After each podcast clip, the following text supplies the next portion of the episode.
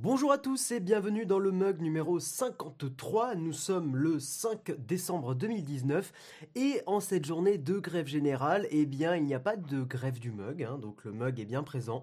Je ne vous passerai pas une playlist musicale comme le font beaucoup de radios. Je serai là pour vous faire un petit débrief, un petit récap comme d'habitude de l'actualité. Hein, et puis bah, écoutez, je vous propose qu'on démarre tout de suite.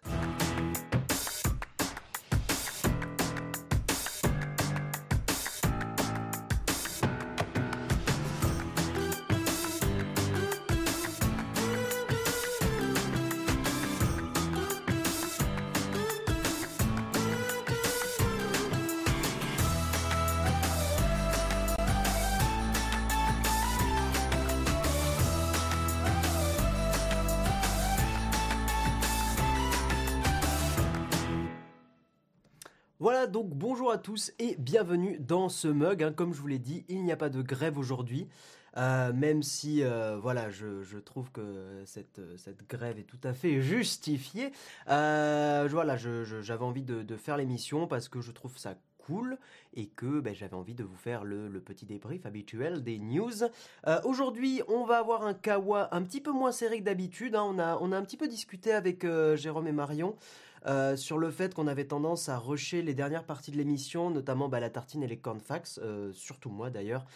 je pense que vous avez pu remarquer que Surtout la semaine dernière, hein, j'avais pas eu le temps de, faire ce que je voulais faire par rapport au ukulélé, donc je referai une tartine sur le yuku pour vous en parler de façon plus calme. J'essaierai de me laisser 15-20 minutes, hein, histoire d'être bien tranquille.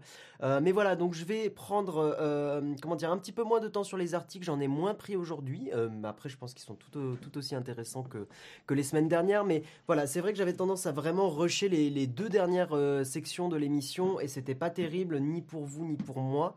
En tout cas, pour moi, ça l'était pas et j'en, je pense pense que j'en déduis que pour vous c'était pas le cas non plus. Donc, euh, donc voilà, donc on va, on a un kawa qui est, euh, qui est euh, léger à modéré, on va dire.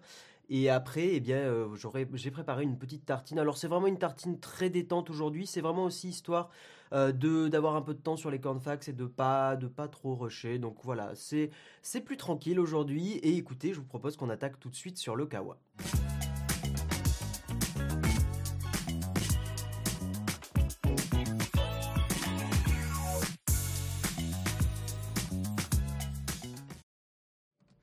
Alors, il y a Edmond Soon qui dit Cool, tu vas pas faire un pilier de grève pendant une heure en étant devant vous sans rien faire. Vous imaginez l'horreur en mode. Comme ça? Non, non, c'est pas possible. Bon, en tout cas, bonjour à tous ceux qui sont là. Bonjour à ceux qui, évidemment, écoutent l'émission. Il faut que j'arrête de dire bonjour à chaque fois que je, passe un générique, c'est terrible. Mais en tout cas, ouais, bienvenue à tous ceux dans le, chat qui sont là et qui écoutent l'émission en direct. Et, euh, puis un petit coucou à ceux qui écoutent le replay euh, sur toutes les plateformes de streaming. On va attaquer avec une news et on va rebondir, c'est incroyable. Il y a un lien entre chaque émission et, euh, et c'est complètement fou. On va rebondir sur la tartine de, de Marion la dernière tartine de Marion qui parlait de, streaming, de news streaming précisément. Et on va parler de Plex. Alors je pense que Marion connaît Plex à mon avis, hein, j'en suis même convaincu. Eh bien Plex rentre un peu dans l'arène. Hein, si vous ne connaissez pas Plex, Plex en gros c'est un service, on va plutôt dire un service qu'une appli, euh, qui permet de euh, trier les vidéos, les séries, les films et même les musiques aussi et les photos euh, qu'on a sur... Le plus utilisé c'est sur un NAS, hein, sur donc un petit serveur à la maison. Ça permet de détecter euh, les jaquettes des films, euh, les euh, pochettes d'albums des morceaux et tout ça, et de vous le trier, de vous l'afficher dans une interface vraiment cool. Ça permet aussi de partager sa bibliothèque vidéo à des amis. moi, je me rappelle très très bien que quand j'étais en études, il y avait un pote qui avait un serveur Plex avec beaucoup de films et beaucoup de séries, et il me l'avait partagé ce qui me permettait, euh, ce qui m'a permis de mater euh, bien Camelot comme il faut et c'était cool. Euh, voilà et depuis j'ai acheté tous les DVD de Camelot parce que je suis méga surfan de, de Camelot. Mais tout ça pour dire que ouais Plex c'est un service qui est assez connu et il rentre dans l'arène du streaming et aujourd'hui Plex a annoncé le lancement officiel dans plus de 200 pays de son offre de vidéos à la demande financée par la publicité donc c'est une offre gratuite. il y a un truc Plex Premium mais là on n'est pas du tout concerné par ça. Je sais pas comment ça va s'adapter adapté d'ailleurs à leur offre premium. Mais voilà, pour l'instant, c'est pas du tout, il euh, n'y a pas du tout de lien entre les deux. Euh, ce nouveau service est accessible à tous les utilisateurs ayant créé un compte gratuit et donne accès à un consistant catalogue de plusieurs milliers de titres euh, de partenaires comme MGM, Warner Bros, Lionsgate et Legendary. Euh, je ne voilà, je n'ai pas après le détail évidemment. Enfin, ça serait trop long de faire le détail de chaque film et série qui sont présents. films et séries, oui, qui sont présents. tous les genres sont couverts par sont couverts et Plex propose des émissions de télévision aussi. Bon, moi, c'est pas forcément un truc qui m'intéresserait. J'ai pas j'ai pas pu tester encore cette offre, hein, vu que c'est tout frais. Euh, il y aura évidemment euh, de plus en plus de contenu qui va être euh, qui va être ajouté. et un point important pour ceux qui se sont embêtés sur Plex à faire leur tri de leur contenu à eux. voilà, l'un ne va pas forcément rentrer en conflit avec l'autre. Hein. votre contenu ne va pas rentrer en conflit avec le contenu gratuit proposé par Plex. Il y aura une option pour ne pas afficher ces films et ces émissions gratuits. Voilà. Euh, et euh, si vous voulez aller tester tout ça, eh bien Plex c'est disponible sur l'App Store, le Play Store, euh, sur, sur Mac, sur, sur Windows, enfin un peu partout. Et, pour être un utilisateur de Plex avec un NAS, eh ben, c'est vrai que c'est très très cool. Alors j'utilise pas tant que ça. c'est vrai qu'aujourd'hui avec les plateformes de streaming qu'on a, c'est quand même beaucoup plus cool. Mais pour les quelques films et séries qui sont pas sur des plateformes de streaming, eh ben, je dois avouer que le fait d'avoir une interface comme Plex me plaît beaucoup. Voilà, dites-moi dans le chat si vous utilisez pas mal euh, Plex. Euh, le ukulélé, oui, j'avais pas vu ton message, Edmond Soon. Ouais, euh, ça va être blindé de pubs du coup. Ben on verra, je sais pas, j'ai pas testé donc j'ai pas d'avis dessus. Mais dites-moi dans le chat s'il y en a qui utilisent Plex. je sais que chez nous, les geeks, c'est pas mal utilisé. mais c'est pas forcément un truc très grand public. Hein. C'est quand même très technophile comme service. c'est pas illégal, Vincent. Hein. tu mets ce que tu veux dessus. Hein. Tu mets ce que tu veux dessus. Plus trop Plex. Oui, Plex depuis de nombreuses années. Euh, après, voilà, évidemment, Vincent, c'est ce que tu mets dessus, c'est le contenu dessus qui peut être illégal ou pas. Euh, mais après, moi, j'ai un avis euh, assez tranché là-dessus. Je considère que si un truc n'est pas facilement accessible dans une offre de streaming, voilà, c'est pas à moi de faire cet effort. L'effort est à faire euh, au niveau du service proposé. Et euh, pour moi, le fait, par exemple, je ne pirate plus de musique depuis qu'il y a Spotify ou Apple Music et tout ça, parce que euh, l'offre est adaptée au numérique.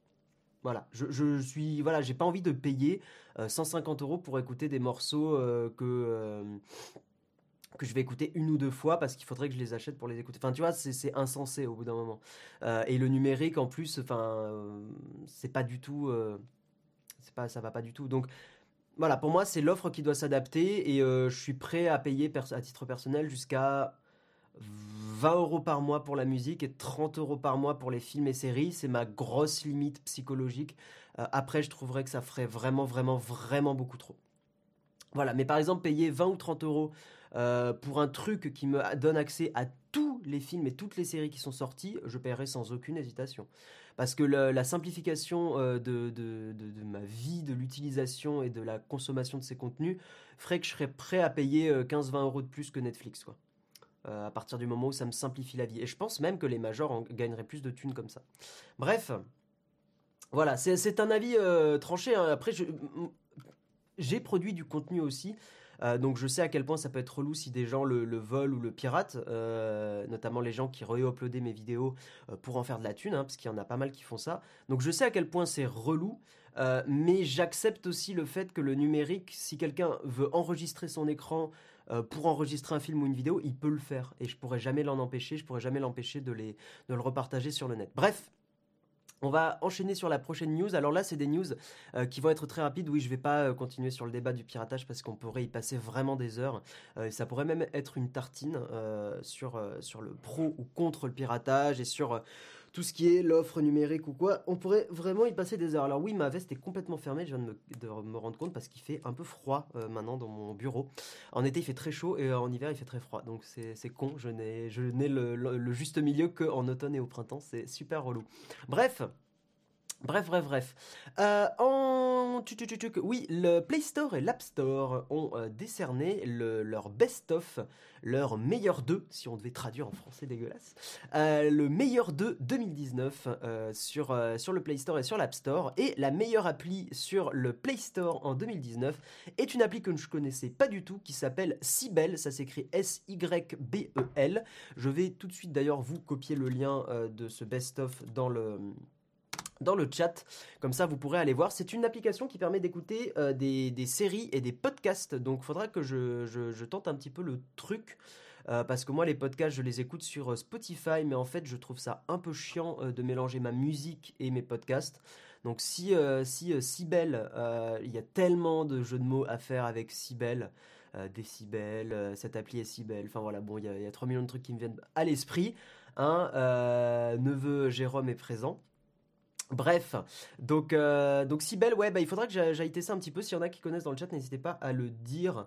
Euh, et en tout cas, oui, tout à l'heure, j'ai vu qu'il y a pas mal de gens qui utilisaient un petit peu Plex, donc ça, c'est cool. Mais ouais, euh, ouais, à tester. C'est vrai que le fait que Spotify ait mélangé les podcasts, en fait, je trouve ça un peu pénible, finalement. Hein, je, trouve, ça pas terrible du tout.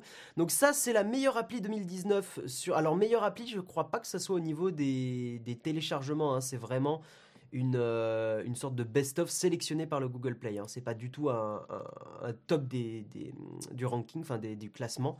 Euh, après, au niveau du, de la enfin, de l'appli choix du public 2019, c'est une appli qui s'appelle alors le nom euh, est vraiment à couper au couteau, ça s'appelle éditeur vidéo, montage vidéo, Likey Effet. effet. mais c'est fait par une, une, entreprise qui fait plein de petites applis un peu, un peu bidonnesques. Vous savez, ça fait beaucoup l'entreprise. Alors souvent, c'est des entreprises chinoises qui éditent plein d'applis. Euh, qui font des trucs par rapport à de la vidéo, mais c'est un peu pourri. Bon, donc là, on est un peu dans ce genre de cas où, euh, euh, si on regarde toutes les applis de, de, cette entreprise, bah, ça fait un peu bidon, ça fait un peu truc bidonné, donc bref, c'est pas ouf.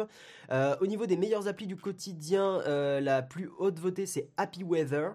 Euh, qui est une appli euh, météo qui apparemment donne des messages un peu sympas. Voilà. La meilleure appli développement personnel, c'est enfin les meilleures applis, mais celle qui est tout en haut, c'est Calm, euh, C-A-L-M, hein, donc calme, que j'avais présenté sur ma chaîne YouTube, je m'en rappelle qui est une appli de méditation et qui effectivement est pas mal du tout. appli plus sympa au niveau des meilleures découvertes, c'est Big Bang AR, donc c'est un truc de réalité augmentée. Voilà, moi je trouve ça toujours un petit peu chiant sur le smartphone, la réalité augmentée, mais pourquoi pas? Et la meilleure appli, les meilleures applis divertissantes, c'est une appli qui s'appelle 21 Buttons, le réseau social de mode et vêtements. Je ne connais pas du tout cette appli. Mais voilà, ça c'est le, best-of du Play euh, Store et le best-of d'Apple, hein, parce qu'Apple aussi a fait son best-of 2019, qui est quand même, euh, je trouve, mieux euh, écrit, et enfin l'article qui présente le truc est mieux écrit que le truc du Play Store. Hein. Apple a, tendance à un peu mieux soigner ce genre de ce genre de compilation d'applications. Et la meilleure appli 2019 de, sur l'iPhone, ça s'appelle Spectre Camera.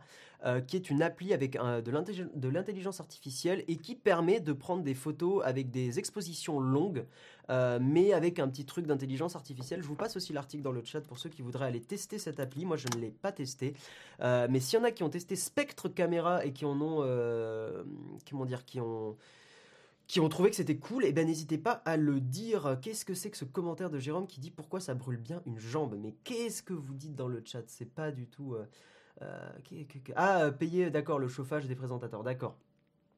Oui, ok, parce que j'ai froid, enfin j'ai dit que j'avais froid, ok. Euh,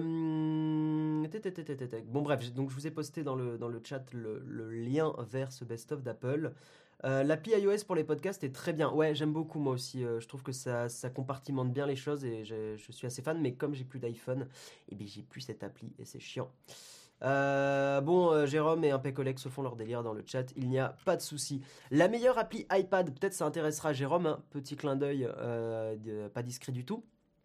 Ça s'appelle Flow by Moleskine et c'est une application pour faire du dessin rapide, hein, voilà, et qui apparemment est, l'appli iPad de l'année et l'appli Mac de l'année, c'est Affinity Publisher. Euh, qui est un truc pour euh, faire des, je crois, des journaux et ce genre de choses. Hein. Je, ne connais pas du tout, mais euh, ouais, c'est ça. Fini, makes pro level design accessible to everyone, blablabla. Bla, bla. Oui, en gros, ça permet de faire des flyers ou des pages de magazines, etc., etc. Donc voilà, voilà, voilà. Et il y a une application Apple TV de l'année, ça je savais pas, qui s'appelle The Explorers, qui est un truc pour, qui est une appli qui permet de voir des photos et des vidéos de de, choses, de paysages, d'animaux à travers le monde. Voilà. Voilà, voilà. Et le meilleur jeu de 2019, en fait, l'article est un peu long, donc je vais pas tout faire parce que sinon ça sera très long. Euh, mais le meilleur jeu de 2019 sur iPhone, et on s'arrêtera là, ça s'appelle Sky, Sky Children of the Light, euh, qui, euh, bah, je connais pas du tout, mais qui apparemment est donc ce fameux jeu de l'année 2019. Passons à une news euh, startup, une news licorne, je dirais même. Avec Dataiku, la France se dote d'une nouvelle licorne. Cette startup, euh, qui n'est plus maintenant une startup, hein, si c'est une licorne, on peut, je pense, hein, mettre de côté le mot startup. C'est une, entreprise, donc on dira plutôt même spécialisée dans le traitement de données massives. Cette entreprise créée à Paris est désormais valorisée à 1,4 milliard de dollars suite à l'entrée à son capital du fonds d'investissement de Google. Bon, ça me saoule un peu, mais, euh, mais bon, c'est tant mieux pour eux. Ça, c'est plutôt cool qu'il y ait des entreprises quand même qui se développent bien comme ça. Donc je suis quand même content pour, euh, pour apparemment les 400 employés de la boîte qui euh, au moins, euh, on va dire qu'au moins leurs jobs sont pérennisés, donc c'est plutôt cool pour eux. après, il y a des petits trucs qui me gênent un petit peu. Maintenant, l'entreprise est domiciliée juridiquement aux États-Unis, elle n'est plus en France, même si ça peut se comprendre parce que si, si Google a racheté une grosse partie, et en plus j'ai lu dans l'article que la majorité de leur, leur chiffre d'affaires se faisait aux États-Unis, donc ça peut se comprendre. Ça me fait juste un petit peu chier qu'une entreprise française parte aux États-Unis, mais bon, euh, pourquoi pas? Elle a été fondée en 2013, elle conserve la majorité de ses équipes justement à Paris. Euh, donc c'est quand même plutôt cool. Et en fait, c'est le fonds d'investissement d'Alphabet, hein, la maison mère de Google, qui a, acquis, qui a acquis, pardon, qui a acquis une partie des parts de Serena Capital, qui est le fonds historique de Dataiku, hein, le fonds d'investissement historique. Euh, Dataiku, c'est une entreprise donc qui fait du, qui travaille dans le big data et l'intelligence artificielle et qui en gros fait un peu le truc que j'ai vu dans plein de startups autour de moi quand j'étais dans ce milieu, euh, d'utiliser l'intelligence artificielle pour aider euh, les décideurs dans les entreprises bah, à prendre des décisions. Euh, donc en gros, euh, avoir de l'analyse pour euh, un peu ce qui se passe déjà par exemple dans le milieu du trading, où en gros il va y avoir des gros logiciels qui vont analyser les données pour dire tiens, à ce moment-là, il faut que tu investisses ou il faut que tu vendes tes trucs. Enfin voilà. Donc on est un petit peu sur le, sur le même délire hein, de d'améliorer la prise de décision dans, dans, les entreprises avec de la, de la data. Hein, et, et, au final, c'est normal qu'il y ait des entreprises qui fassent ça. Hein. Je trouve ça plutôt, plutôt bien. Euh, le seul truc, c'est que j'en ai vu beaucoup, beaucoup autour de moi. Donc j'ai toujours ce, ce petit côté un peu de, de, bullshit d'entreprise. Le, côté un peu où, je sais pas, j'ai l'impression que c'est. Euh, c'est pas du concret, mais j'imagine que si une boîte comme Dataiku euh, et comment dire Alphabet qui rachète des parts, c'est que ça a quand même une certaine valeur et un certain et une certaine pertinence. Hein. Donc voilà, donc je, par rapport à Dataiku, je me permettrai pas de juger, mais c'est vrai que par rapport aux autres boîtes que j'ai vues un peu autour de moi, Bon, j'ai quelques doutes sur la, la, la, pertinence de, de l'IA et est-ce que vraiment il y a de l'IA euh, dans, dans, les choses ou pas, dans, dans, les, euh, dans les process de ces entreprises ou pas. Bref, voilà, et euh, les clients de Tataiku, pour ceux que ça intéresse, c'est des entreprises de taille moyenne, c'est des, entreprises de taille moyenne et aussi des grands groupes comme General Electric, Pfizer et Unilever. Donc c'est vrai que c'est pas euh, c'est pas joli rigolo, hein. on est plutôt sur des entreprises pas mal du tout. Et, ces entreprises ont en commun d'avoir de grandes ambitions par rapport à la donnée et à l'intelligence artificielle en général. En fait, on est passé de euh, le big data c'est important à l'intelligence artificielle c'est important, mais ça m'étonne pas tant que ça parce que le problème du big, data, c'est qu'on collectait beaucoup de données, on les utilisait, on les utilisait pas bien. Euh, et euh, c'est là où l'intelligence artificielle arrive un petit peu pour essayer de d'améliorer les choses en disant bon voilà ça y est on a enfin plein de données maintenant euh, appliquons certains algos et appliquons un peu de d'IA pour en, sortir quelque chose de pertinent parce que c'était le problème, hein, big data, c'est pas smart data. Enfin, il y avait tout un truc là-dessus euh, de dire on collecte beaucoup trop de données, mais en fait on les utilise, on les utilise pas du tout. Euh, et, euh, et, même si je déteste utiliser des anglicismes comme big data, smart data, c'est vrai que c'est ce qui est utilisé maintenant. Donc je suis malheureusement un petit peu obligé pour. c'est comme communication digitale, hein, qui en fait est, un, anglicisme absolument pas joli du tout. Hein, on devrait dire communication numérique, je vous le rappelle. Mais, euh, voilà, donc c'est pas plus mal hein, qu'il y ait des, des, entreprises qui fassent ça. Après, moi, c'est vrai que c'est pas du tout un truc qui va me parler. Euh, c'est pas du tout un domaine qui, même qui me plaît spécialement. Hein. L'IA n'a jamais été un truc qui m'a qui vraiment attiré. J'aime bien hein, par curiosité regarder ce qui se passe, mais je suis pas du tout et je trouve par exemple je suis toujours émerveillé de voir qu'on arrive aujourd'hui à apprendre à une intelligence artificielle à jouer au premier Mario. Je trouve ça complètement fou qu'il y ait une IA qui teste plein de fois et qui commence à apprendre pour passer le niveau. Enfin, je, trouve ça complètement dingue euh, qu'on arrive à faire ça. Euh, et, voilà, à quoi ça sert l'IA pour les entreprises moyennes? Ça sert pour toutes les entreprises. En vrai, l'IA, ça peut être super important euh, et super intéressant notamment donc par rapport à la prise de décision, c'est-à-dire analyser ce qui s'est passé dans le passé et essayer d'établir un modèle pour le futur euh, sur, et, faire des hypothèses de qu'est-ce qui risque de se passer par rapport à ce qui s'est déjà passé. Ça peut pas prendre tout en compte parce que le futur on peut pas le prédire, mais l'idée c'est de euh, réduire le scope et de se dire bon là on va prendre une décision qui paraît être la plus la plus pertinente et la plus la plus intelligente. Gérer du planning automatiquement, par exemple, en fonction de la priorité de la tâche, importance du client, etc. Tout à fait.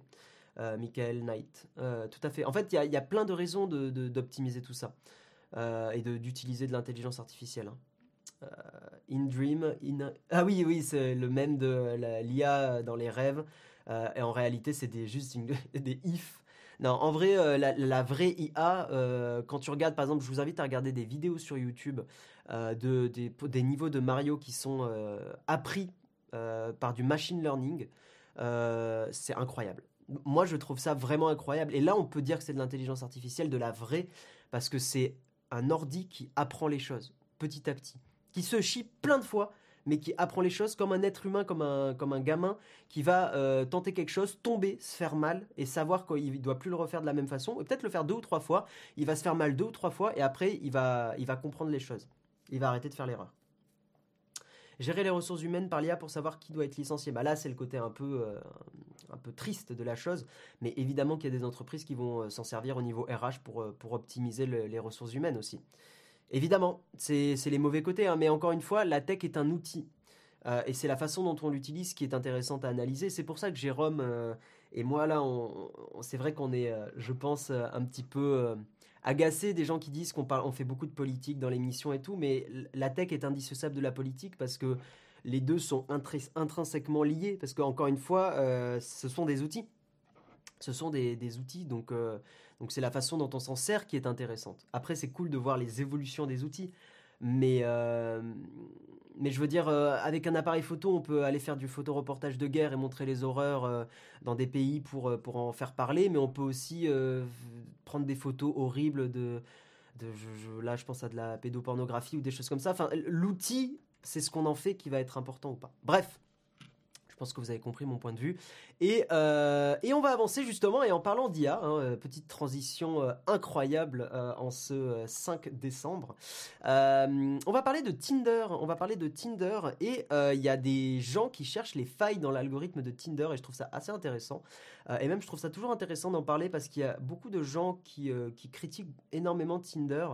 Euh, alors que bah, moi je l'ai utilisé, j'ai rencontré ma chérie sur Tinder, donc je suis, euh, je pense, peut-être un des mieux placés pour en parler. Il y a beaucoup de gens qui critiquent Tinder en disant que c'est euh, déshumanisant, ce qui est vrai, ça je suis d'accord avec cette, cette critique. mais je pense qu'il y a beaucoup de gens qui oublient un point assez important, c'est que en fait euh, trouver des, des, des, chéris hein, euh, sans eux ou avec un e euh, donc féminin ou masculin ben, il y a des situations dans la vie où c'est pas forcément évident parce qu'il y a des situations où on a un boulot qui prend du temps on n'a pas forcément le temps de beaucoup sortir ou de beaucoup voir du monde en général. Et en fait c'est des applications de rencontre permettent de comment dire de, je vais pas dire corriger ce problème, mais de, trouver des, gens et de faire des rencontres, alors qu'en fait on n'a pas forcément l'occasion, et ça permet aussi de briser euh, un truc de briser la glace sur un truc que je trouve assez cool. Euh, c'est qu'on sait que les gens qui sont sur Tinder, quand on a un rendez-vous avec quelqu'un, on sait que la personne elle est là pour une relation bon, amoureuse ou euh, plan cul ou chose comme ça, mais il y a une glace qui est brisée dans le sens où on sait que la personne elle est intéressée déjà de base, pas juste pour être amie voilà, à moins qu'elle l'indique sur Tinder, mais il y a ça qui est brisé, ce qui est des fois plus compliqué en soirée, de, trouver ce truc où on ne sait pas si la personne, elle est intéressée ou pas. Est-ce qu'elle est juste sympa avec nous ou ce que va... Voilà, je pense que vous comprenez mon point de vue. Bref, donc on va parler de Tinder et euh, donc déjà premier constat hein, que les, statistiques euh, montrent, c'est que 75% des utilisateurs sont des hommes, tandis que les filles reçoivent 20 fois plus de likes que les garçons. Donc c'est vrai que ça, c'est un truc que moi j'avais totalement remarqué sur Tinder, c'est que le, jeu est déséquilibré. Voilà, les, femmes euh, partent avec un énorme avantage. comparé à, nous les hommes et mais c'est pas grave hein, c'est la vie je vais pas m'en plaindre c'est vrai que c'est chiant mais, euh, mais c'est comme ça. Voilà, c'est vrai que pour une fille qui va avoir euh, beaucoup, beaucoup, beaucoup de mecs qui vont la liker, et souvent des lourdeaux, hein, on va pas se mentir, euh, les mecs, c'est plus compliqué. Voilà, à moins d'être ultra méga beau gosse, et encore, je pense que même les, mecs ultra méga beau n'ont pas autant de likes que les nanas. Bref, euh, donc oui, comment ça se passe en fait? Donc il y a des gens qui analysent un petit peu l'algo Tinder et ils ont constaté des choses et je trouve ça intéressant. Euh, en fait, sur Tinder, tout le monde a une note et cette note, vous pouvez le comparer au système, par exemple, aux échecs d'Elo.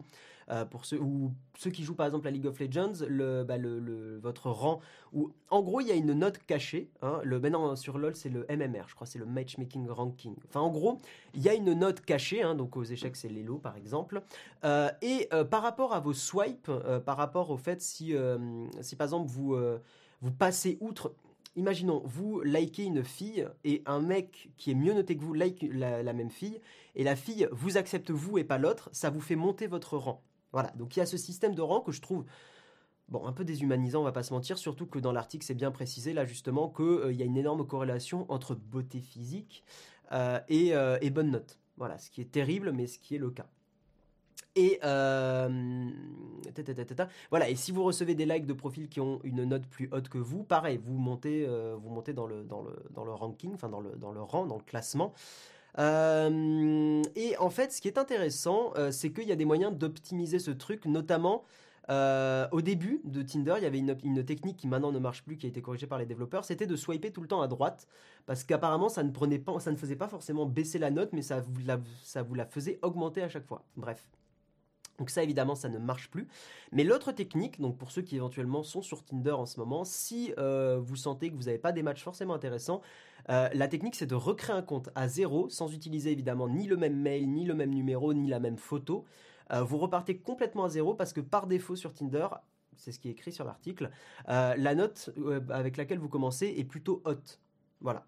Donc c'est une technique qu'ont trouvé des gens. Et après bon à la fin de l'article il y a plein de conseils par rapport à Tinder mais ça on va pas en parler parce que je trouve ça assez chiant. Euh, euh, et, voilà. Donc c'est un petit peu un petit peu Ça me rappelle un épisode de Black Mirror. C'est un peu le problème que c'est un peu le truc que je reprocherai à Tinder, c'est que c'est vrai qu'il y a un côté très déshumanisant. Euh, je, trouve que le truc qui était le plus triste sur Tinder c'est que il y a beaucoup de gens qui se mettent à euh, vous, ce qui est appelé communément dans le, dans le milieu, euh, vous ghoster, c'est-à-dire vous euh, ignorer alors vous commencez une discussion, c'est-à-dire vous commencez une discussion avec quelqu'un et puis d'un coup la personne ne vous répond plus. Parce que peut-être elle a trouvé quelqu'un d'autre, peut-être qu'elle a plus envie d'être sur Tinder que ça la, ça la fait chier. Mais, mais ça, ça arrive énormément souvent et en fait au bout d'un moment, moi ce que je faisais, euh, donc peut-être ça pourra intéresser des gens qui, sont sur Tinder actuellement, euh, c'est que je proposais d'aller boire un verre tout de suite, parce que je trouve que c'est vraiment quand on rencontre la personne en vrai euh, qu'on peut se faire un avis. Alors je comprends que pour beaucoup de femmes ça puisse être stressant, parce que bah voilà il y a, y, a beaucoup de connards malheureusement. Mais, mais je trouve que c'est le meilleur moyen de ne pas tomber dans une discussion virtuelle qui va s'éterniser et qui va mener à ça. Donc voilà. Et je trouve que c'était une, technique. Euh, enfin, c'était une approche qui fonctionnait pas mal. Voilà. Mais encore une fois, le problème, c'est que justement, à quel point on veut que les relations soient comme ça, je sais pas. C'est, un truc très compliqué, mais d'un autre côté, moi, euh, Tinder m'a permis de rencontrer bah, la, copine avec qui je suis en ce moment. Et, euh, et c'est cool, quoi. Enfin, voilà, donc il y a, y a, du positif. Et, mais c'est vrai que le côté déshumanisant est, est pas terrible. Je. Voilà. Si c'était à refaire, je pense que je ne serais pas sur euh, Tinder. Je pense pas. Mais je dis ça, mais bon, on sait jamais. Je suis étonné que euh, les fragiles des identités du genre n'aient pas embêté Tinder avec le fait que ce soit pour eux homme ou femme, lol. oui, mais c'est pas un débat, c'est pas un débat intéressant pour le moment. Tu as raison, Guillaume, faut pas perdre son temps dans les discussions sur le net. Tu poses un rendez-vous et basta. C'était mon, ressenti, c'est que on, se fait la vie euh, vraiment en vrai sur la personne. Parce que les photos peuvent vraiment mentir, hein, euh, voilà, sur la taille, sur, euh, sur plein de choses. Bref. Euh, souvent, tout de même, les gens ne viennent pas au rendez-vous ou envoient voir une copine. moi, non. Pour les coups, les rendez-vous que j'ai eus, je me suis jamais pris un lapin, donc c'est plutôt cool. hello, moi je dirais que Tinder c'est l'amour par amusement pour faire gagner de l'argent à une multinationale. Si vous cherchez l'amour, fuyez, c'est mon avis. Mais tu vois, temps, je suis pas forcément d'accord avec toi. Enfin, c'est vrai que Tinder est une boîte qui veut faire de l'argent, donc c'est chiant. Mais encore une fois, tu, euh, je trouve, hein, c'est un avis, je pense que tu oublies le fait qu'il y a des gens qui sont isolés dans leur vie parce que le boulot, euh, parce que euh, il y a plein de raisons. Il y a plein de raisons qui fait aussi dans la vie que des fois, bah, tu n'as plus trop d'amis parce que tu as déménagé dans une ville, que dans les études, tu n'as pas trop réussi à te faire des potes. Tu vois, ça peut arriver et dans ce cas-là, bah, tu es un peu isolé. Donc, comment tu fais pour trouver des gens? Alors oui, tu peux t'inscrire dans des clubs de sport, mais il y a des gens qui n'ont pas la thune pour ça. tu peux t'inscrire dans des clubs de musique, mais il y a des gens qui n'ont pas la thune pour ça. tu peux sortir seul dans un bar ou une boîte en boîte, mais c'est un peu tristouné et c'est pas encore super socialement accepté. Comment tu fais? Et c'est là où je trouve que les applis de rencontre viennent un peu euh, contrebalancer ce problème. Voilà. Euh, je connais pas mal de gens qui ont rencontré quelqu'un dessus, même si à la base ils, cherchaient un plan cul. Ouais. Voilà. Et puis ça ouvre à d'autres environnements. C'est vrai, tu peux rencontrer pas mal de, gens comme ça. Hein. C'est voilà. Yo Vertige, comment vas-tu?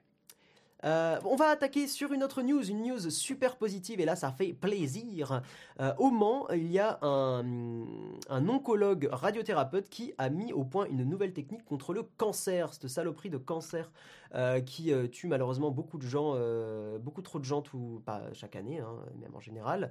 Donc c'est un certain Johan Pointreau, donc comme je vous l'ai dit, oncologue radiothérapeute au Mans, hein, dans un centre de cancérologie qui a développé depuis plus d'un an une nouvelle technique pour traiter le cancer. Alors ça ne traite évidemment pas toutes les formes de cancer, mais c'est une avancée super positive, hein, je vais vous en parler. Cette technique s'appelle la stéréotaxie extracrânienne. C'est jamais des noms très sexy, hein, les trucs de médecine. C'est un peu terrible. Hein. Moi, on me dit oui, euh, tu vas faire une stéréotaxie extracrânienne. Je suis là. On va, on va m'ouvrir le cerveau? Comment ça se passe? Non, mais bref. Donc, euh, c'est jamais très sexy les noms, euh, les noms. Mais au moins, cette technique euh, apporte beaucoup, beaucoup d'avantages. Donc, cette, euh, comme je vous le dis, hein, cette, euh, cette stéréotaxie extracrânienne garantit un traitement par radiologie plus ciblé et donc moins éprouvant pour les patients. Divisé par 5 le nombre de séances de radiothérapie pour les personnes souffrant d'un cancer, le chiffre est impressionnant et c'est l'un des nombreux avantages de cette technique. En gros, cette méthode, euh, pour l'expliquer, ça consiste à effectuer des séances de radiothérapie ciblées sur certaines métastases. Euh, les rayonnements de l'appareil sont dirigés vers les cellules, les cellules cancéreuses et euh, ça permet justement cette technique de mieux épargner les cellules saines parce que c'est un des problèmes de, par exemple, de la chimiothérapie, c'est que ça déglingue un petit peu tout le corps et aussi de la radiothérapie, c'est que ça peut taper sur des cellules qui sont saines et pas uniquement les cellules malades. Donc ça, ça, euh, ça peut abîmer le corps. Et là, en, l'occurrence, cette technique a, comme résultat, a pour résultat de moins abîmer le corps. Les séances de traitement, elles durent plus longtemps. Par contre, c'est 45 minutes contre 15 minutes pour les séances traditionnelles. Mais euh, le patient doit se rendre 4 à 6 fois euh, par semaine au centre de cancérologie au lieu de 10 à 20 fois dans la radiothérapie classique. Euh, et apparemment, moins de séances, ça a des effets positifs sur, euh, sur le, chez les patients. Sur les cibles qu'on a traitées avec euh, sur les cibles qu'on a traitées, pardon, on a 85% d'efficacité. Hein, c'est une citation du docteur. C'est-à-dire que les patients vont avoir des métastases contrôlées ou détruites ou des zones cicatricielles. Donc c'est quand même super positif. Par contre, comme je vous l'ai dit, seulement les cancers oligométastasiques, c'est-à-dire avec un nombre restreint de métastases, peuvent être traités. La radiothérapie reste privilégiée pour les cancers polymétastasiques avec beaucoup de métastases. Voilà. Euh, donc c'est cool, c'est une news positive sur le cancer. Il y a enfin des choses qui avancent et des techniques qui sont mises en place et qui sont testées et approuvées. Hein, parce qu'il y a beaucoup beaucoup de choses qui disent oui, on a trouvé un traitement contre le cancer, blablabla. Mais là au moins, on a une vraie avancée euh, et c'est cool. Voilà. C'est le principe d'une chimie aussi. On envoie une bombe sur toi, euh, sur tout le corps, pardon, pour tuer le cancer. Beaucoup de dommages à côté, comme une bombe pour tuer une seule personne. Ouais. La sécurité sociale approuve. Ben oui, moins, euh, moins on a le patient à l'hôpital, plus c'est euh, économique. Et tant mieux, il faut, il faut, il faut économiser. Euh, enfin, c'est toujours intéressant d'économiser de l'argent. Hein. On va pas juste faire venir le patient plein de fois pour le, pour le plaisir, quoi. tic, tic, tic. Par contre, les séances de radiothérapie, c'est assez horrible, mais il faut le faire. Bah, je sais pas, j'en ai pas fait. J'espère dans ma vie que j'aurai pas à en faire. mais, mais voilà. Ok, l'argent. Salut Jean-Michel Pascal, bonjour à tous ceux qui arrivent hein, dans l'émission. Moi, une fois, j'ai eu un lapin, mais c'était dans le pare-choc. Putain, con. Voilà, bon on va parler d'une news pour le coup un petit peu moins euh, rigolote, on va parler du classement euh, du top 20, j'ai l'impression d'être sur une vidéo YouTube de Lama Fâché, top 20 euh, des villes les plus vidéos surveillées. et vous allez voir que c'est assez impressionnant de voir que bah, c'est concentré dans un pays en particulier. Je pense que vous avez déjà deviné dans quel pays il y a le, plus de vidéos surveillance, hein, parce que les 8 villes dans le top 10 sont dans ce même pays et c'est la Chine. donc la ville la plus vidéosurveillée c'est Chongqing avec 2,6 millions de caméras. qui surveillent 15 millions d'habitants. Donc ça fait à peu près une caméra pour 6 résidences, qui est absolument délirant.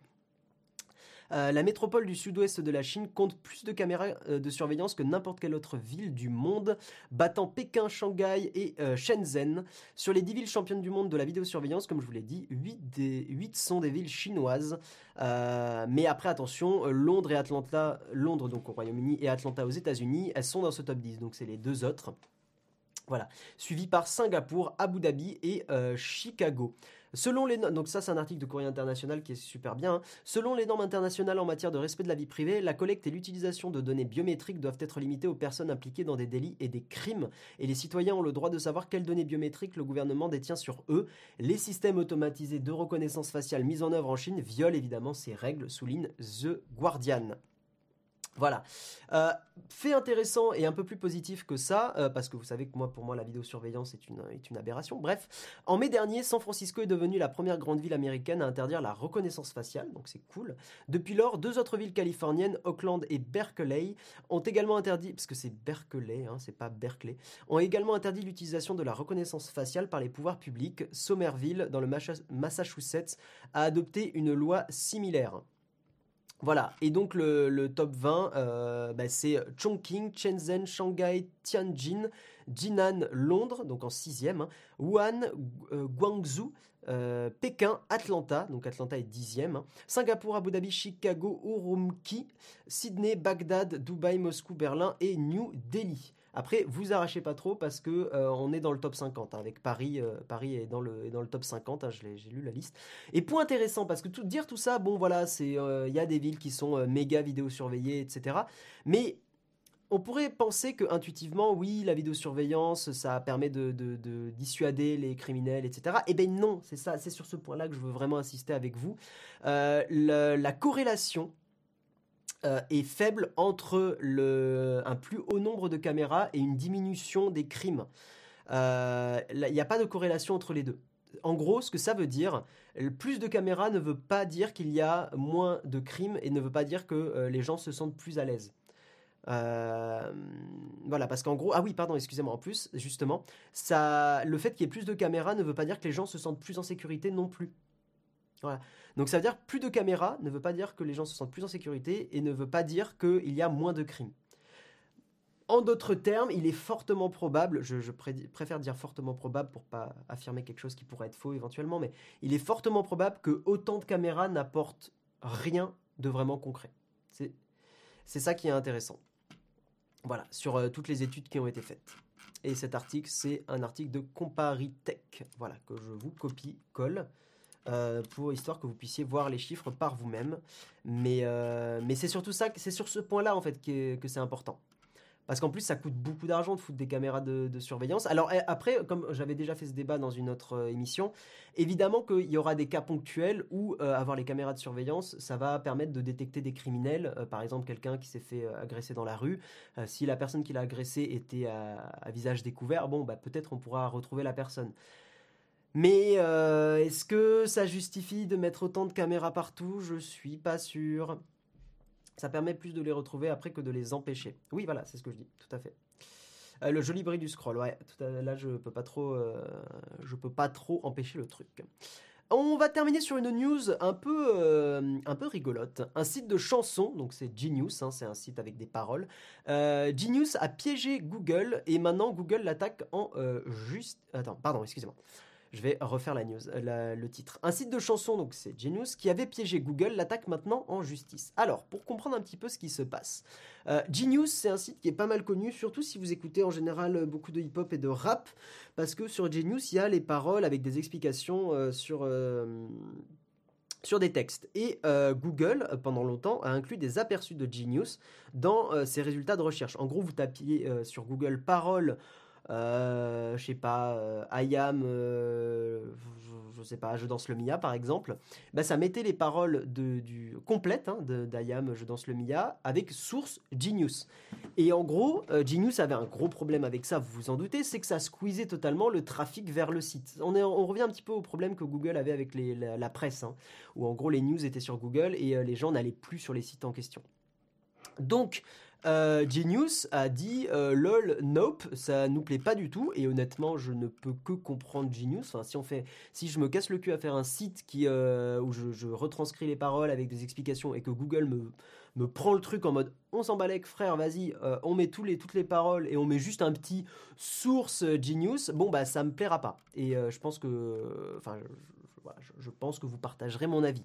Et en gros ce qu'a fait Genius, et ils ont été assez malins pour avoir une preuve hein, que Google chopait bien le texte de Genius, ils ont rajouté, putain, ils ont été malins, ils ont rajouté un certain type d'apostrophe. Vous savez, vous avez les apostrophes classiques qui sont euh, complètement verticales, et vous avez un, autre type euh, d'apostrophes qui sont un peu en biais. Et bien en fait, de temps en temps, euh, ils mettaient soit l'un, soit l'autre, ce qui est un truc qui n'était pas forcément utilisé partout. Et euh, en mettant soit l'un soit l'autre, ben, Google reprenait exactement la même chose, avec les mêmes types d'apostrophes qui étaient des fois verticales ou des fois un petit peu en biais. Ce qui a permis à Genius de bien prouver que Google chopait leur truc euh, euh, et, le, et le remettait. Voilà.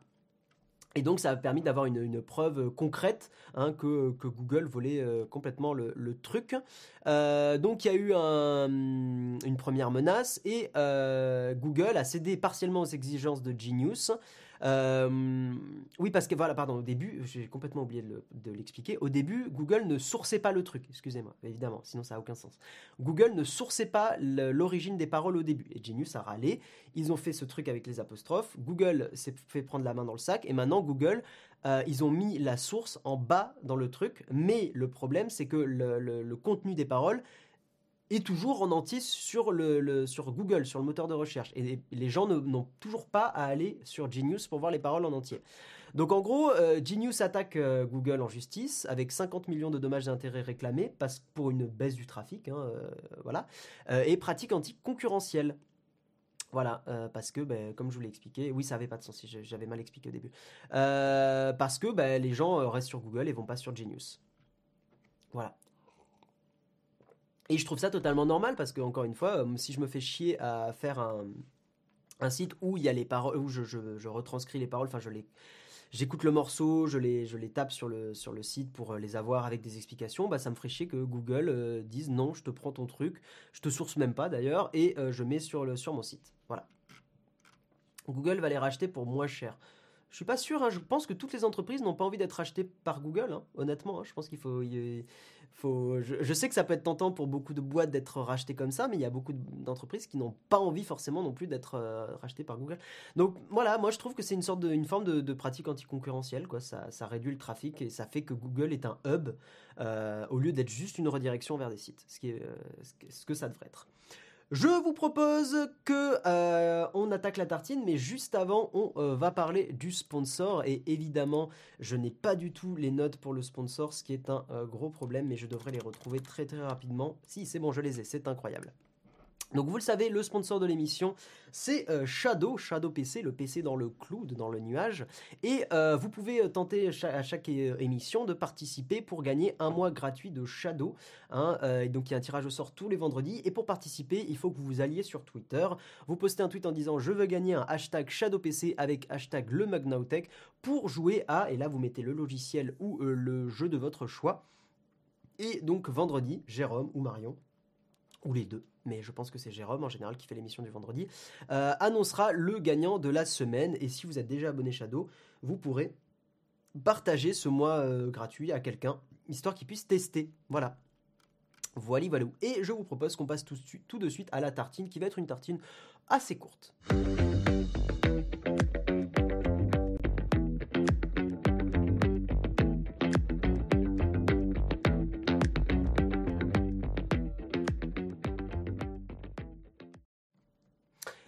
Et euh, alors oui, j'ai pas le retour du son, donc je crois que j'ai coupé un peu le jingle euh, tôt, mais bon, tant pis, c'est pas grave.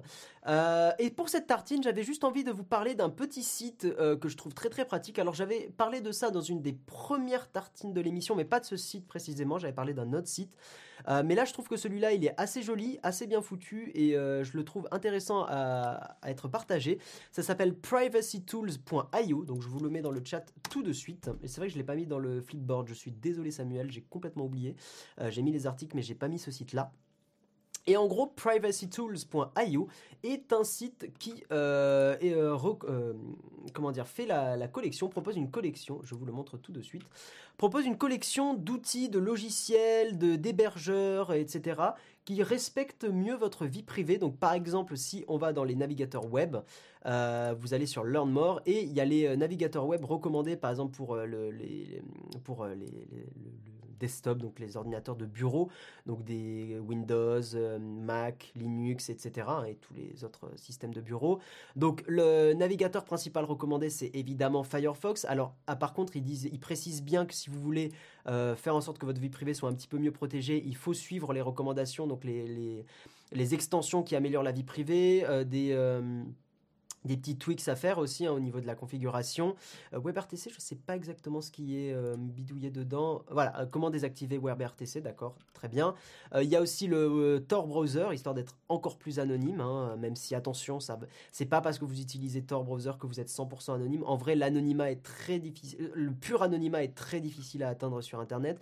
Mais disons que le but, c'est d'avoir, c'est pas forcément d'être anonyme, c'est juste que des, des grosses entreprises collectent un petit peu moins vos données personnelles ce qui, euh, je trouve, est important. Et euh, truc qui fait qu'aujourd'hui je vous recommanderais vraiment plus Firefox que Chrome, même si je sais que beaucoup de gens sont habitués à Chrome, c'est que euh, dans un futur assez proche, Chrome risque de, dégager uBlock Origin de son de son store d'extensions, euh, ce qui fait qu'en gros, il n'y aura plus une bonne extension open source pour vous protéger de la publicité. Et le seul navigateur qui aujourd'hui le propose, c'est euh, maintenant, enfin encore aujourd'hui, c'est Chrome et Firefox, mais dans un futur proche, il n'y aura que Firefox. Et au niveau d'Android, pareil, il n'y aura que Firefox, et ça par contre c'est vrai déjà aujourd'hui, il n'y a que Firefox sur Android qui permet d'avoir uBlock Origin. Donc moi je vous conseille vraiment de faire cette migration. Euh, et de passer sur, sur Firefox, histoire de même défendre une association qui est pas but non lucratif, hein, rien que ça. Euh, même si je sais que Chrome c'est cool, euh, j'ai beaucoup utilisé Chrome et j'aime beaucoup Chrome. Euh, mais si vous en avez besoin, vous avez la solution d'avoir Chromium aussi, où il y a quelques trucs qui sont désactivés par rapport à Chrome, mais au moins vous avez le, le noyau, enfin vous avez en gros la base sans ce que rajoute Google dans le navigateur. Voilà, donc moi je vous recommande vraiment plutôt, si vous êtes obligé d'utiliser Chrome, bah, d'installer un Chromium euh, que vous pouvez trouver avec une recherche Google. Hein. Il y a un site qui permet d'installer Chromium très rapidement. Euh, donc, euh, donc voilà, si vous en avez vraiment besoin, moi au boulot j'ai Firefox, Firefox Developer et Chromium pour tester mon site sur Chrome aussi quand je développe, pour être sûr que c'est bien compatible. Mais voilà, c'est ce que je vous recommande, c'est pas une obligation, vous faites ce que vous voulez, mais je trouve ça quand même important. Au niveau des, systèmes d'exploitation, là ils en recommandent quelques-uns. Euh, donc CubeSOS que je ne connaissais pas du tout, Fedora ou Debian. Hein. Debian c'est du, Linux totalement. Euh, il y a aussi d'autres qui sont euh, worth mentioning, donc qui sont intéressants à mentionner, qui valent le coup d'être mentionnés littéralement. Il y a Arc Linux aussi qui est assez connu et assez défendu par beaucoup de Linuxiens. les services qui respectent mieux aussi la vie privée, par exemple il y a un moteur de recherche qui s'appelle Cirx. Mastodon, même si Mastodon moi je suis pas très très convaincu. Euh, il y a un repository guide pour ceux qui font du développement. Qu'est-ce qu'on a d'autre? Au niveau des logiciels, là, vous avez beaucoup, beaucoup de choses. Par exemple, gestionnaire de mot de passe. Moi, je vous en parle beaucoup des gestionnaires de mots de passe. Bah, vous avez Bitwarden qui est vraiment très, très cool et euh, qui est gratuit en plus. Donc soit c'est hébergé sur le site de Bitwarden, mais si vous n'avez pas confiance vous pouvez l'auto-héberger ou l'héberger sur un serveur, euh, par exemple chez OVH ou quelque chose comme ça. Euh, donc vous avez, trois autres gestionnaires de mots de passe qui respectent mieux votre vie privée. Les clients email aussi, Thunderbird ou CloseMail, que je connaissais pas du tout voilà, qui est compatible en plus Windows, Linux, pardon, Windows, Mac, Linux, etc. avec d'autres, avec d'autres outils. Enfin voilà, j'aime beaucoup ce site. Je vous le remets dans le dans le chat parce que ça permet de se simplifier la vie et de pas aller euh, chercher euh, partout à travers le web euh, des logiciels open source. Là, c'est un vrai récapitulatif de ce qui peut être intéressant pour vous. moi, il y en a quelques-uns que j'utilise. Par exemple, aussi dans les services, il y a les services de mail qui sont par exemple dans software, email client, mais c'est pas email client que je veux, c'est les, les services de mail. je ne retrouve plus, ça doit être dans les providers email. Oui, c'est là. Voilà, et par exemple, moi j'utilise Posteo, avec lequel je suis très content. C'est un petit service de mail très très simple, mais en gros, maintenant mon mail perso est sur Posteo et c'est plus chez Google. Et je trouve ça très très bien que, en gros, mes mails, mes impôts, mes choses comme ça, euh, ça soit regroupé sur, euh, sur Posteo. Euh, et c'est pas trop cher, c'est 1 euro par mois.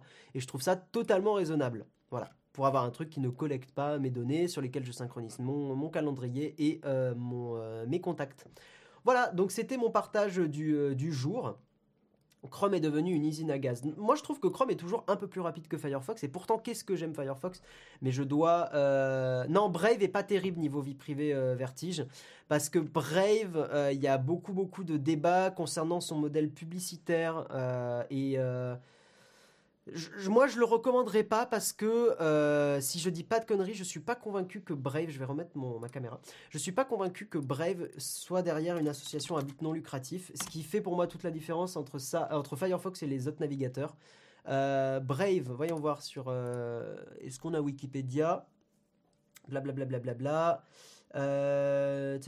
non, la licence c'est la Mozilla Public License, donc a priori. Je sais pas, je sais pas si c'est. Euh, je sais que ça, il y a de la blockchain avec Ethereum, ça je sais.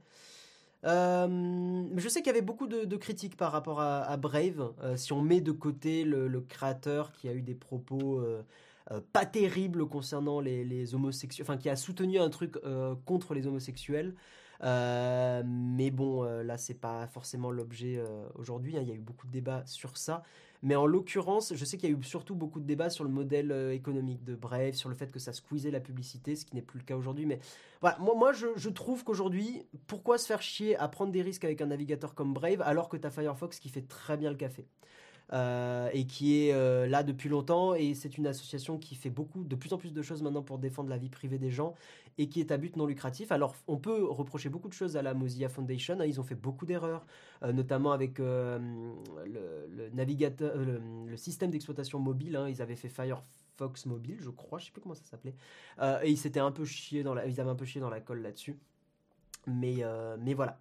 Firefox tellement bien mais tellement plus lent. Alors je te propose de retester Firefox parce que depuis euh, quelques mois, ça s'est vraiment amélioré, hein, vraiment beaucoup.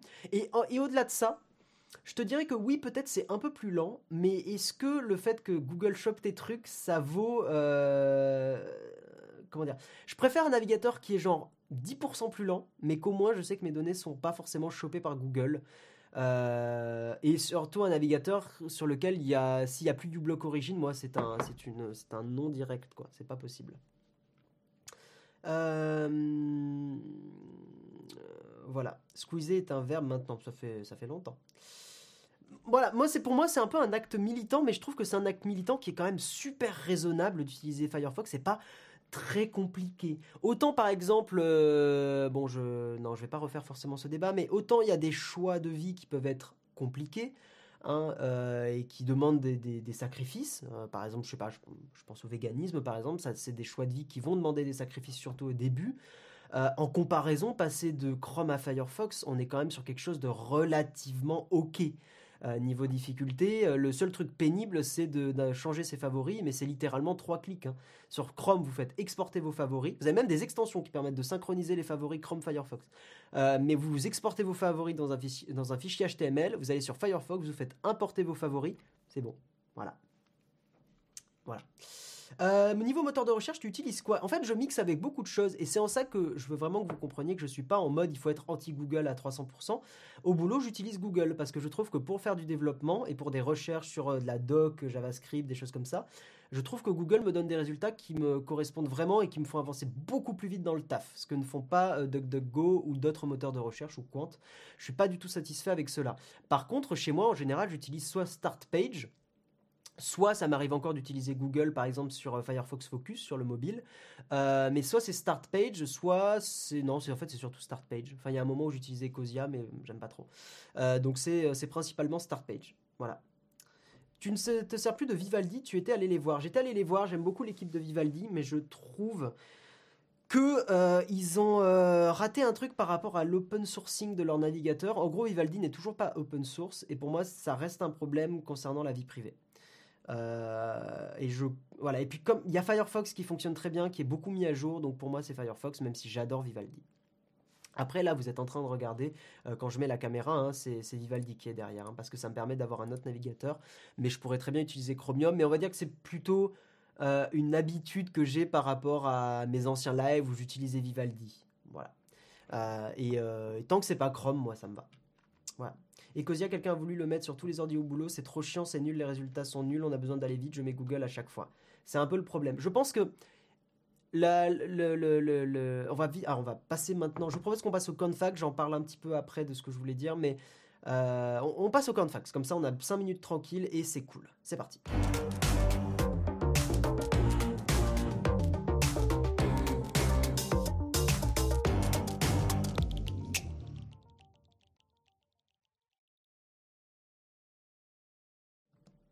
Alors, euh, je vais prendre ton commentaire, Fabien. Utiliser Firefox pour aller sur Google, ça revient au même pour les données Pas du tout. Absolument pas. Parce que euh, Chrome, maintenant, par exemple, si tu te connectes à YouTube euh, depuis Chrome, ça va connecter ton navigateur Chrome à ton compte Google, ce qui signifie que tous les sites sur lesquels tu vas vont être logués et enregistrés chez Google. Contrairement à Firefox, ou si par exemple sur Firefox je me connecte à YouTube avec mon compte Google, euh, tout ce que je vais faire ne va pas être logué par Google. Ça va rester dans l'enclave de YouTube. Évidemment, mes recherches Google vont être loguées par Google, mais le reste des URL que je vais taper ne vont pas être enregistrés par Google. Donc ça, ça change beaucoup de choses. Ça change énormément de choses. Ah, donc allez-y, on est sur les camps posez les questions que vous voulez, on peut continuer de parler un petit peu de, vie privée et d'alternatives euh, open source ou respectuant votre vie privée, parce que open source n'est pas forcément synonyme de respect de la vie privée, même si en général c'est fortement corrélé. Mais, euh, mais voilà. Toi qui es développeur, est-ce que StartPage répond bien aux besoins de ces derniers? J'ai testé DuckDuckGo et Cosia, aucun de ces derniers n'est assez puissant pour la recherche de solutions. Euh, StartPage, il y a un truc qui me gêne, alors je ne sais pas s'ils se sont améliorés.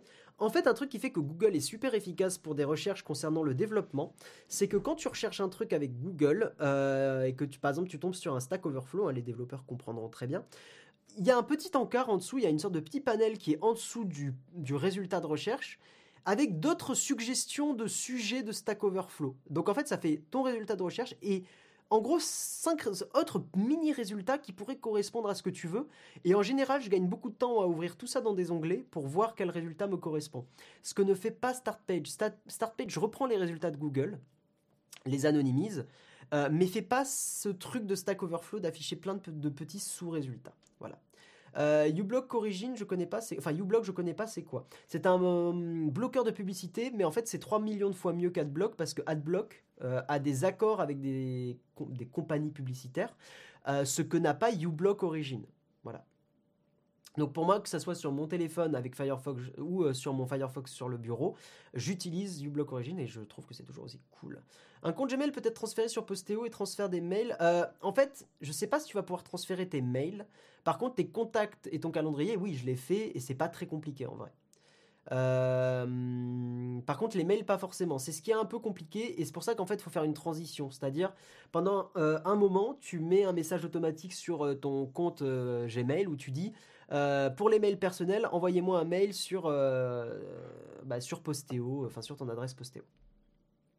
Voilà. Euh, quoi qu'on en dise, Google reste la référence, la référence en tant que moteur de recherche, presque le seul indice valable. Ben oui, mais c'est normal parce qu'ils ont tout le monde qui l'utilise, donc ils ont des données complètement monstrueuses pour améliorer leur, leur moteur de recherche. Ecosia, quelqu'un. Ah oui, oui, ça je l'ai lu tout à l'heure, Vailla. Donc Ecosia le meilleur est meilleur que Quant et DuckDuckGo pour moi. Je pense que ça dépend aussi du type de recherche qu'on fait. Euh, parce que pour du développement, Ecosia, j'étais pas du tout satisfait. Et tu penses quoi d'Opera et de son VPN Opera, c'est un nom total et absolu parce que c'est pas une entreprise euh, à but non lucratif derrière. Donc pour moi, c'est un nom. Tu penses quoi de Microsoft Edge? Pareil, c'est un nom parce que c'est Microsoft derrière. Alors j'ai rien de spécial contre Microsoft, mis à part collecte beaucoup de trucs. Euh, mais pourquoi utiliser Edge alors que Firefox fonctionne très bien et est respectueux de ta vie privée?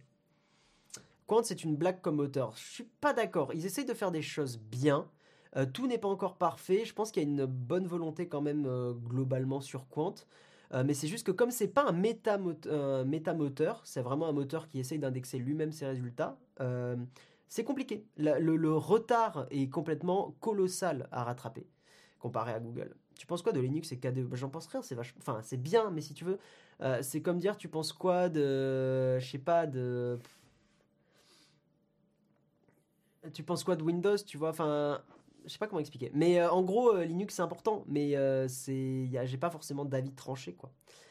Quand ils font que de la copie de Google, ça ne pourra jamais être viable. Je pense pas. Je pense que ça peut être viable, mais ça pourra pas être au niveau de Google. Si ça, par contre, oui, c'est vrai.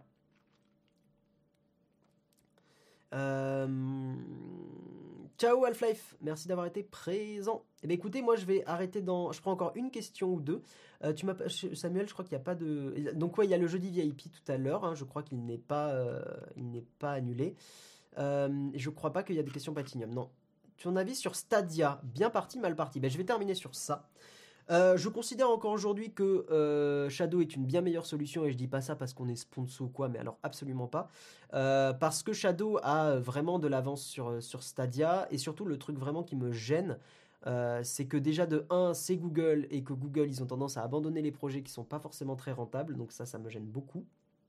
Et de deux, les jeux, enfin les jeux que tu as sur Stadia, tu peux pas installer ce que tu, enfin c'est pas lié à ton compte Steam euh, où c'est pas des jeux que tu vas acheter, des points exe, des choses comme ça, c'est le catalogue Stadia. Donc ça me gêne beaucoup parce que si Stadia s'arrête un jour, et eh ben, euh, tu perds tous tes jeux et ça me fait vraiment chier. Alors que si Shadow par exemple s'arrête un jour, et eh ben tu gardes tes jeux euh, Steam, tu gardes tes jeux achetés, etc.